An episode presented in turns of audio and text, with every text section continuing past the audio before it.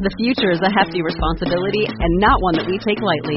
But then, taking things lightly has never been what Hefty is about. That's why we've created the Hefty Renew program that turns hard to recycle plastics into valuable resources like park benches and building materials. To participate, simply fill up an orange Hefty Renew bag with accepted items, tie it up, and drop it in with your regular recycling. That's it. It's that easy. It's time to rethink recycling with Renew. Particular valued resources may vary by geography. More info available at heftyrenew.com. Hey, folks, and welcome to Typology, the show in which we explore the mystery of the human personality through the lens of the Enneagram. My name is Anthony Skinner. I am the producer of this show, and we have got an episode for you today. We have a fantastic guest for you today, Mike Pacchione. He is a speaking coach and he works with some very high level speakers, many of whom you would be aware of. And today, Ian and Mike have a conversation about public speaking, communication, and how your number plays a part in your effectiveness or lack of effectiveness. So, whether you're speaking to thousands this weekend, or you're speaking to the Rotary Club, or you're leading a Sunday school, or you just want to be a better communicator in the workplace, this show is for you. Hey, don't forget to follow us on social media at Ian Morgan Cron. That's Facebook, Twitter, Instagram, and Typology Podcast, T Y P O L O G Y Podcast on Facebook, Instagram, and Twitter as well. Hey, that's it for me, Anthony Skinner. And now, here is the host of our show, Ian Cron.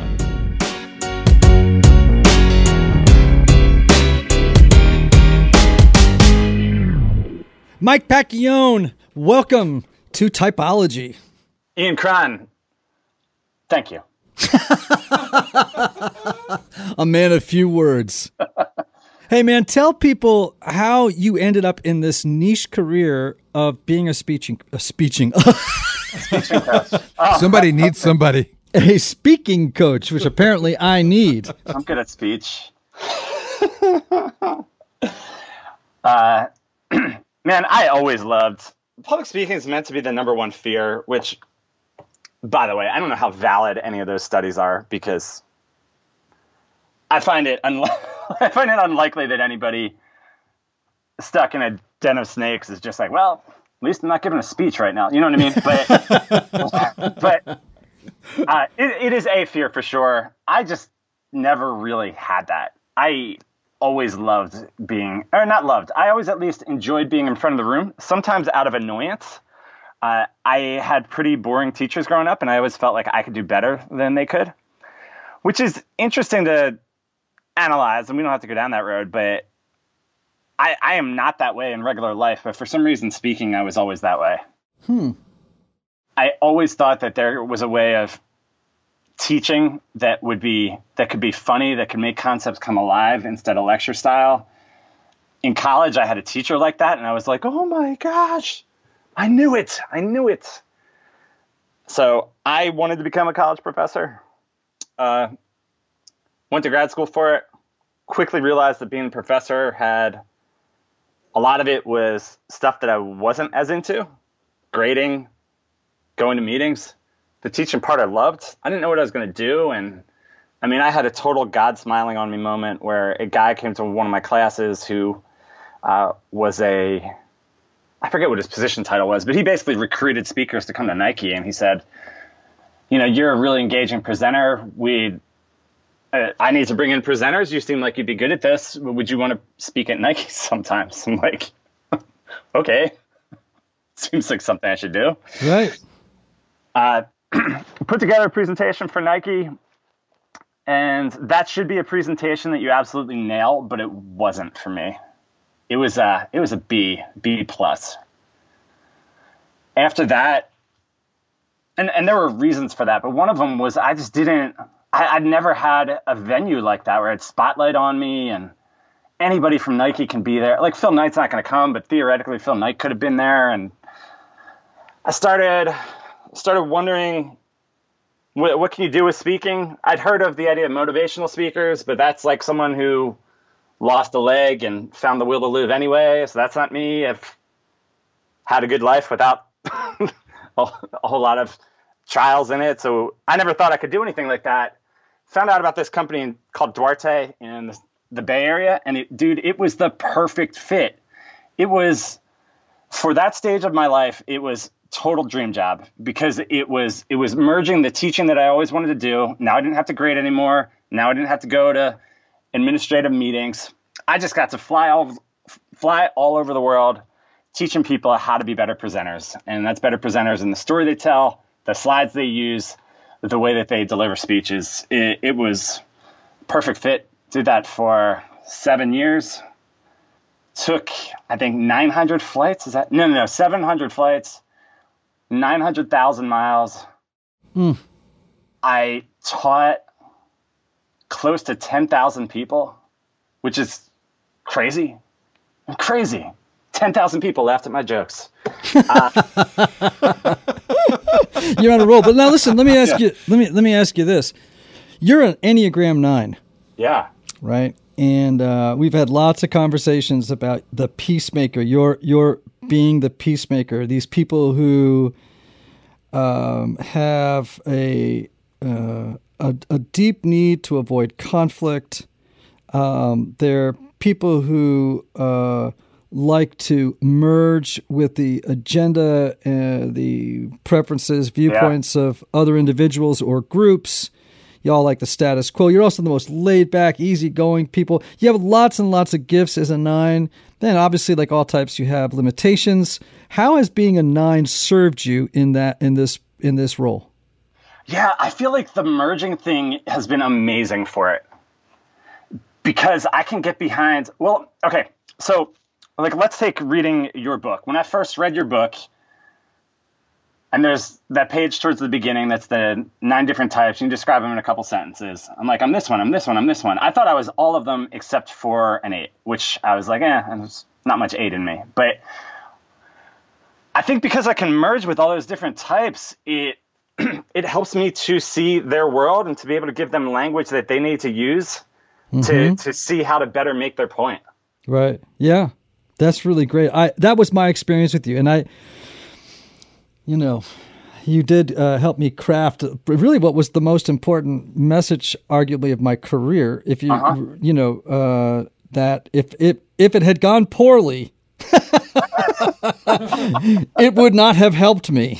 You know, uh, I was speaking to a room of 10,000 people in an arena and another 130,000 uh, plus uh, live stream at the same time in different venues around the world. So it, it it was a moment that I had to I had to stick the landing, Yeah. as they say. And without your help, I wouldn't I wouldn't have been able to do it. And you had to get inside the mind and the head of a four, uh, and to to make it land. Now we're going to talk about the speaking or the the communication styles of all nine types and and and maybe just to help speak into the anxiety that you mentioned earlier that everybody has about public speaking and and how each of those nine types can leverage their gift and some of the things they may want to watch out for right in, in, in i think people are going to find that fascinating Yeah. Yes, I think a lot of people are going to find this episode really meaningful. Yeah. right because everybody's freaking out about speaking Totally. right Yeah, and every type has a different freak out absolutely.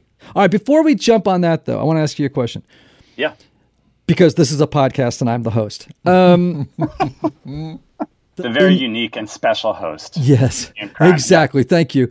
Um, what makes a great talk, speech, presentation? Like what? Just in short, like give me a give me a precise answer. What makes a great a great talk?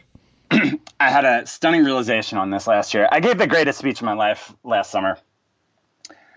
I'm flying home. I'm on just such a high. And, you know, when you get into your 40s, there aren't that many things that can give you a high. Like, I'm not going to be a pro athlete. I'm not going to go into politics. Well, even if I went into politics, I don't know what gives me a high there. But you know what I mean? Like, there just aren't that many things. And, and a speech is one of them. If you nail a speech, oh my gosh, that is the greatest feeling. I'm on the flight home. I'm like, gosh, what what made that so special? And I realized the greatest gift that you can give to your audience is to be completely present with them.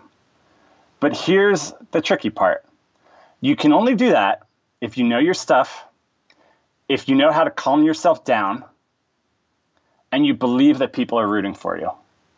Probably the people in the room, because very few people are in the room rooting for you to fail. But I mean, it's possible. But certainly, friends, family are rooting for you. Hmm. So if you know your stuff, you know how to calm yourself down, you believe that people are rooting for you, that's when you can be present with your audience. Hmm. And that is that is the greatest gift that you can give to them. Now the trouble is, you know, I name those three things. Listening to that, you, you know, I can picture someone listening to that, nodding along, like, yeah, okay, know your stuff, know how to calm yourself down, believe people are rooting for you. But each of those has like so many different components to it. The psychology of it, the work that goes into all of those. It is much easier for me to say that than to actually follow through on it. Yeah.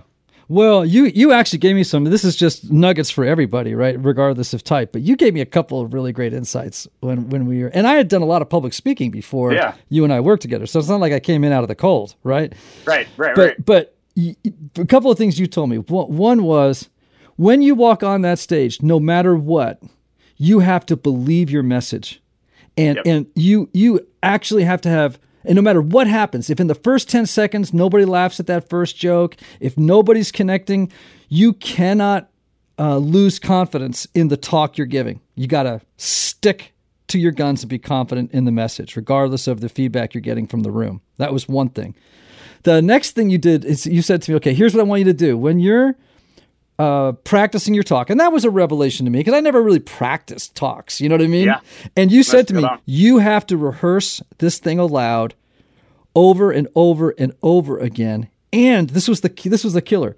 You told me to rehearse it while music was playing in the My background. Wow. favorite tip. I love that. tip. Why should we do that, Mike? Because music, okay, rehearsing is awkward. Right. I mean, you're speaking out loud in a room. This is something you never do otherwise. You're speaking out loud in a room and you're the only person in the room. When do you ever do that? And you're speaking and you don't know the stuff yet. Turning music on, I think, does a couple things. Number one, it um, it takes some of the awkward silence out of the room. Number two, I think it probably suggested higher pace music or, Yes. or something that you would use for a running Yeah. mix, right? So that like that gets your energy into it, so that when Yeah. you go out on stage, muscle memory, it's like you've programmed yourself to be energetic rather than what you would otherwise be. What a great idea. I'm going to try that. That is really That's great. I that like is that. great. Yeah. Yeah. And you told me I should probably drink a half a bottle of vodka because I was going to be standing in front of 140,000 people and I needed to relax. But you couldn't do that. But I couldn't do that because it wouldn't have been a good outcome. right. I just I I love that you remember those things. Uh, those are so true. I mean, I, I stand by that. One of the traps that I think people fall into when they're giving a presentation is they're waiting for the audience to lead them. Hmm. So hmm. the audience will tell me if that joke was good. No, no, no. You need to know that joke was good. Hmm. You need to deliver it. Uh, Steve Martin talks about that. If you read his, what is that? His memoir, I forget what it's called. A Born Standing Up. He's like, the secret to all of comedy is commitment. And that's true for comedy for sure, but that, that's true when you're speaking as well. When you, if you walk out on there and you're, well, I, I kind of, okay, so I'm helping a friend with the speech right now. and the, the, the claim that he's making in the talk is that his company has your back. I'm like, Nathan, you have to deliver that so that the audience believes you. Because otherwise, it's going to sound like, uh, I think we might have your back. You can't wait for your audience to say, yeah, yeah, we believe you. You hmm. have to deliver it as if you know they believe you or know they will believe you. The future is a hefty responsibility and not one that we take lightly. But then, taking things lightly has never been what Hefty is about. That's why we've created the Hefty Renew program that turns hard to recycle plastics into valuable resources like park benches and building materials. To participate, simply fill up an orange Hefty Renew bag with accepted items, tie it up, and drop it in with your regular recycling. That's it. It's that easy. It's time to rethink recycling with Renew. Particular valued resources may vary by geography. More info available at heftyrenew.com. Oh hmm. Well, I believe in Mike Pacchione. There you go. Thank speech coach extraordinaire, speech coach to the stars or want to be stars. And uh, you you have uh, I do actually I know many many clients of yours uh, whose names will go un, uh, unmentioned. But if, if if I were I to mention their names, they would be well known to many You, of our. you can mention them, it's fine. Yeah. Hey man, Here's- so here's every Mike has worked with. every Yeah. type on the enneagram, I want to go through types, and I want to talk Yeah. about this whole thing about public speaking and type leveraging their superpowers to succeed you know in, Yeah. in doing presentations because everybody got to do them right? Um, and and and just talk about also about this idea that every type has a signature communication style right? This is uh, you'll read this throughout enneagram literature.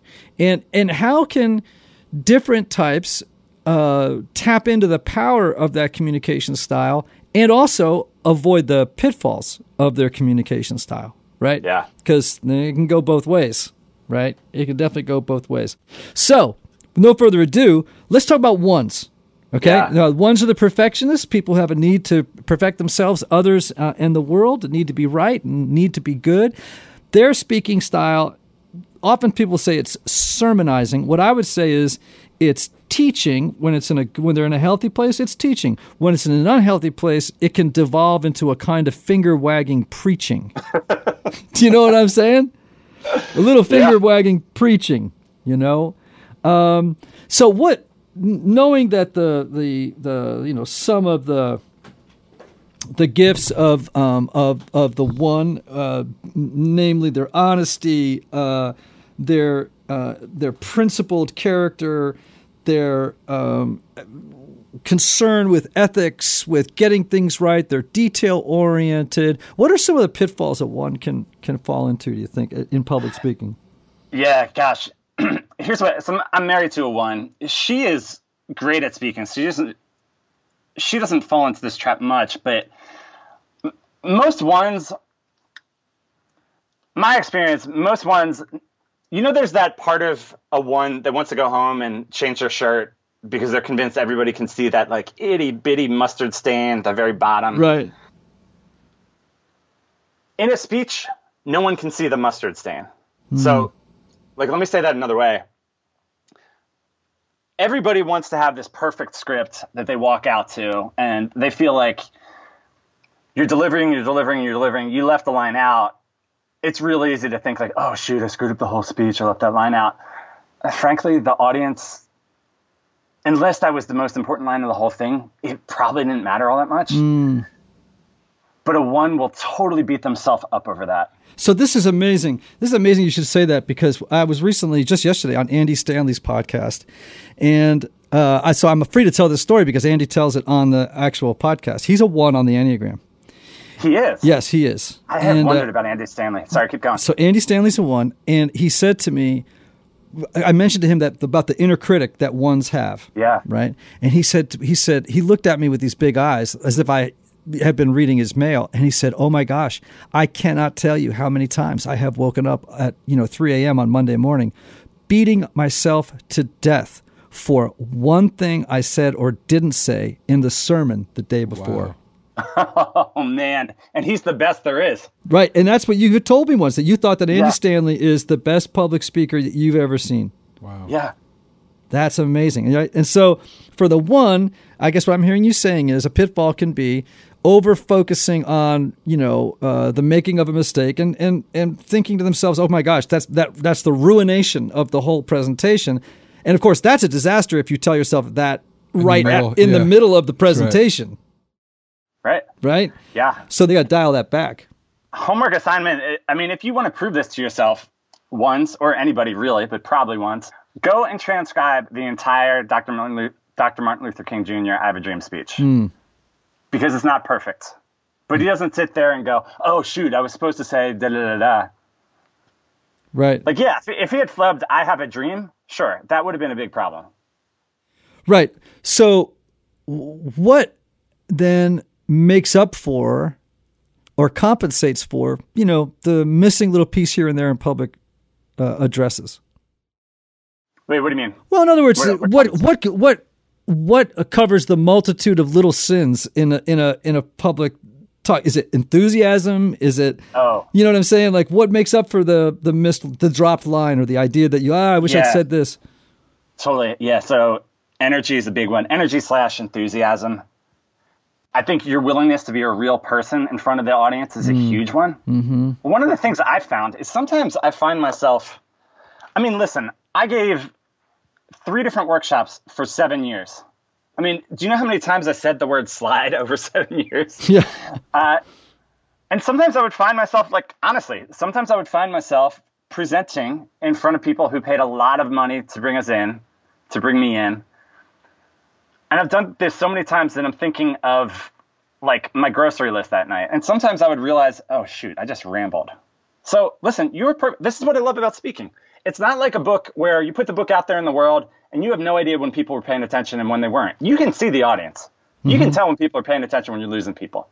So if you find yourself rambling or you felt like you left something out, you can just fix it in a moment. Right. One of the things I find myself saying is, so I feel like I rambled a little bit, but my point is blank. Wow, that's good. Now, it'd be better if I just didn't ramble for sure. But the great thing is you can just fix that. Right. Right. On the spot, on on the fly editing is what we call that, right? So, Yeah. okay. So, for ones, I would also say this like, I, I've been thinking about different presenters, different people who speak publicly a lot, right? I think Elizabeth Warren is probably a one. I agree. Uh, you you get this, uh, and and part of the reason is is that, and Hillary Clinton as well. And what happens is is they tend to get bogged down in the details. Uh huh. They get down into the weeds of too many details. Like this is why whenever I hear what do Hillary Clinton and Elizabeth Warren talk about all the time? Policy, policy in the weeds. Yeah. you know what I'm saying?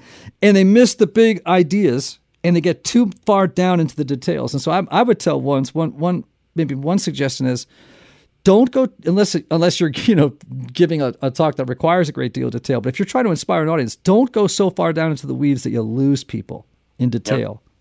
You know. Ones and fives. The amount of detail that you think you need is probably, you should probably cut that by two thirds. Wow. All right, let's talk about twos. These are the givers, Twos. right? The helpers. Um, their speaking style uh, typically is called warmth, right? Yeah. That, that makes all the sense in the world, right? Because they just radiate this sort of love and care and uh, generosity and warmth. There's a lot of warmth coming off of it, too. I think when they're unhealthy and they're kind of moving in a bad direction, it devolves into flattery and Yeah. being ingratiating. You know what I mm-hmm. mean? Like mm-hmm. sort of work in the room with love, you mm-hmm. know, but work in the room. What what are some of the things that a two? What are like? We know that the gifts of the two is communicating warmth and compassion and love and care. What are some of the pitfalls? Or what are the things that twos should keep in mind when they're giving presentations or doing public speaking? Yeah. So most speakers, what the audience wants is a mix of warmth and authority. Hmm. Most speakers, most situations. Twos have the warmth in spades, and twos give away authority rather quickly. Hmm. You mean in terms of like giving other people the power to approve or disapprove of them? Is that what you mean? What I mean is, a lot of twos would speak with a big smile on their face, and they come across really warm, and you don't know if they will get the job done. Hmm. And they can sound wishy-washy. I think. I mean, I'm not a two, so I don't 100% know this. But if I could jump into the brain of the two, I would have a pretty good guess that if they look out in an audience that's not smiling back at them, which newsflash, that's what a lot of audiences look like. Mm-hmm. Um, I have a feeling that that would crush their self-esteem in the moment. Oh man, that's a great insight right there. I mean, I do think that's uh, that could be true in some instances that a two that was not getting immediate feedback or uh, receiving a signal of appreciation from the audience would start to get a little panicked, Shut down a little Yep. bit. Yeah. right? And then they might start, you know, devolving or or or moving toward being more ingratiating, being more Right, uh, right. effusive, doubling down on strategies in front of the audience that may not work for them, Right. Right? May actually alienate them from the audience. So I love that. So That's good. sort of claiming their ground uh, and maintaining composure and direction, even when the audience isn't appreciative. Is that what I hear you saying? Yeah, and frankly, sometimes the audience just doesn't look appreciative, but that's I find myself telling people this all the time, and twos especially. What does an audience look like when they are learning something? It's not a big smile on your really face. good. Right. Right. And Well, what does it look like to learn something? Right. So I, I just think that twos very easily can fall into that trap of they're not smiling on me, smiling at me. Therefore, this whole thing's falling apart. Yeah, and I would also say for twos, they have to be careful of uh, being overly emotional, Yeah. uh, of and risking losing the audience by becoming sentimental.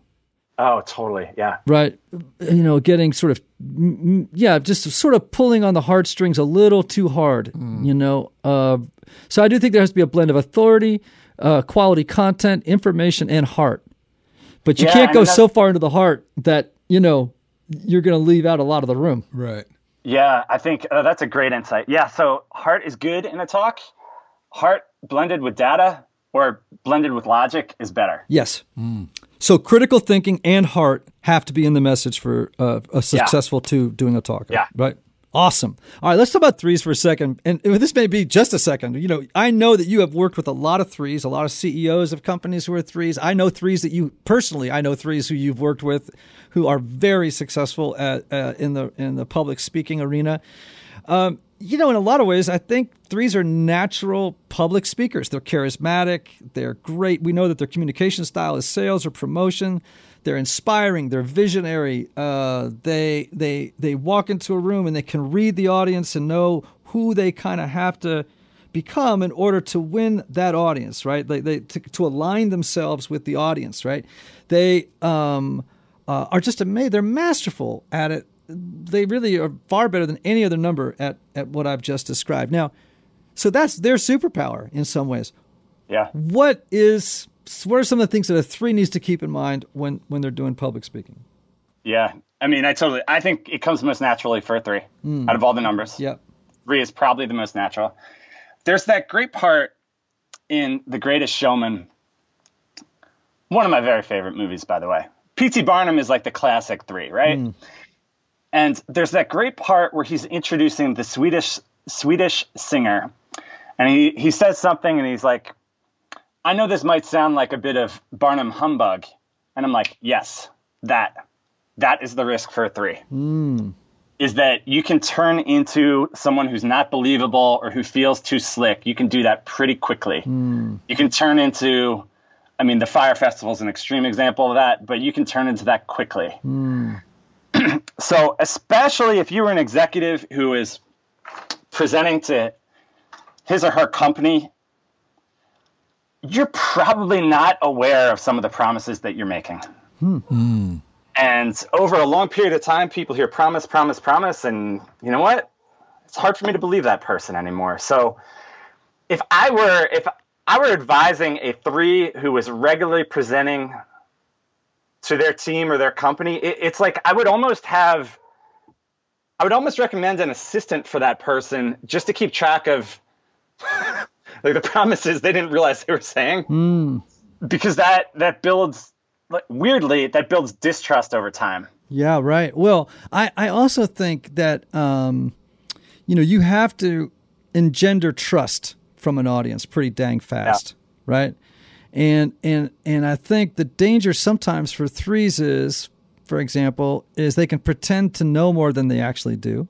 Yeah, They uh, can uh, message, "Hey, I am authority on this thing," when actually they're not. They're just really, really good at present, you know, a presentation that messages Right. I'm an authority or I'm an expert on this. I can remember one time uh, uh, being in a 12 step meeting and a guy who was a three had come into the into the room and within about two weeks he sounded like the most he sounded like like the the authority Right. Right. uh, everyone was following this guy around like he'd had like been sober for like 30 years Right, right, yeah. but he had picked up on all the messaging and he just knew how to present himself in a way that was very charismatic and he sounded like he was more of an Wow. authority than he actually was Yes. Right. on the topic right. and that's Oh, and called you know that's cutting corners yeah. that just made me think of something else that threes I see threes doing sometimes is uh, take note of their pronoun use. Because a lot of times they should be talking about their company or their team or some collective that's not just themselves, and they will say I. interesting I have to hire, blah, blah, blah. Well, wait, are you in HR? right You're not the one doing the hiring. interesting Yeah. Yeah. Take note of their pronoun use. That's another thing to be careful for. Okay, great. Now remember, everybody, as we do this, we're talking about the mostly some of the you know the pitfalls that each type potentially faces in, in public speaking. So don't don't feel like we're pounding on you here, you know, Right. Uh, because every type that we've discussed, when they're in a healthy, self-aware place, they're unbelievable. Right. Right. Once, you know, Gandhi did a pretty good job. There's a famous speech of Gandhi that everybody should listen to. I can't remember the name of it now, but you could go online. In fact, look up Gandhi's most famous speech, and there's a one, right? Uh, de- delivering a, a, a, an amazing experience. We could go through a list of people, Sure, right? yeah. Um, that you know when they're in a good space, man, then they're, they're incredible communicators. Um, but I think what we're really highlighting is here for our for folks who are listening is okay. Here's what you got to watch for. Hey, I hope you enjoyed part one of our two part series with Mike Pacchione. Be sure and tune in next week when we continue to discuss communication and public speaking with regard to your number. Mike and Ian will go through the rest of the Enneagram numbers, and then Mike will close with some tips. So be sure and stick around for that. That's it for me, Anthony Skinner. We're grateful that you've joined us here on Typology today. We hope you have a fantastic week. See ya.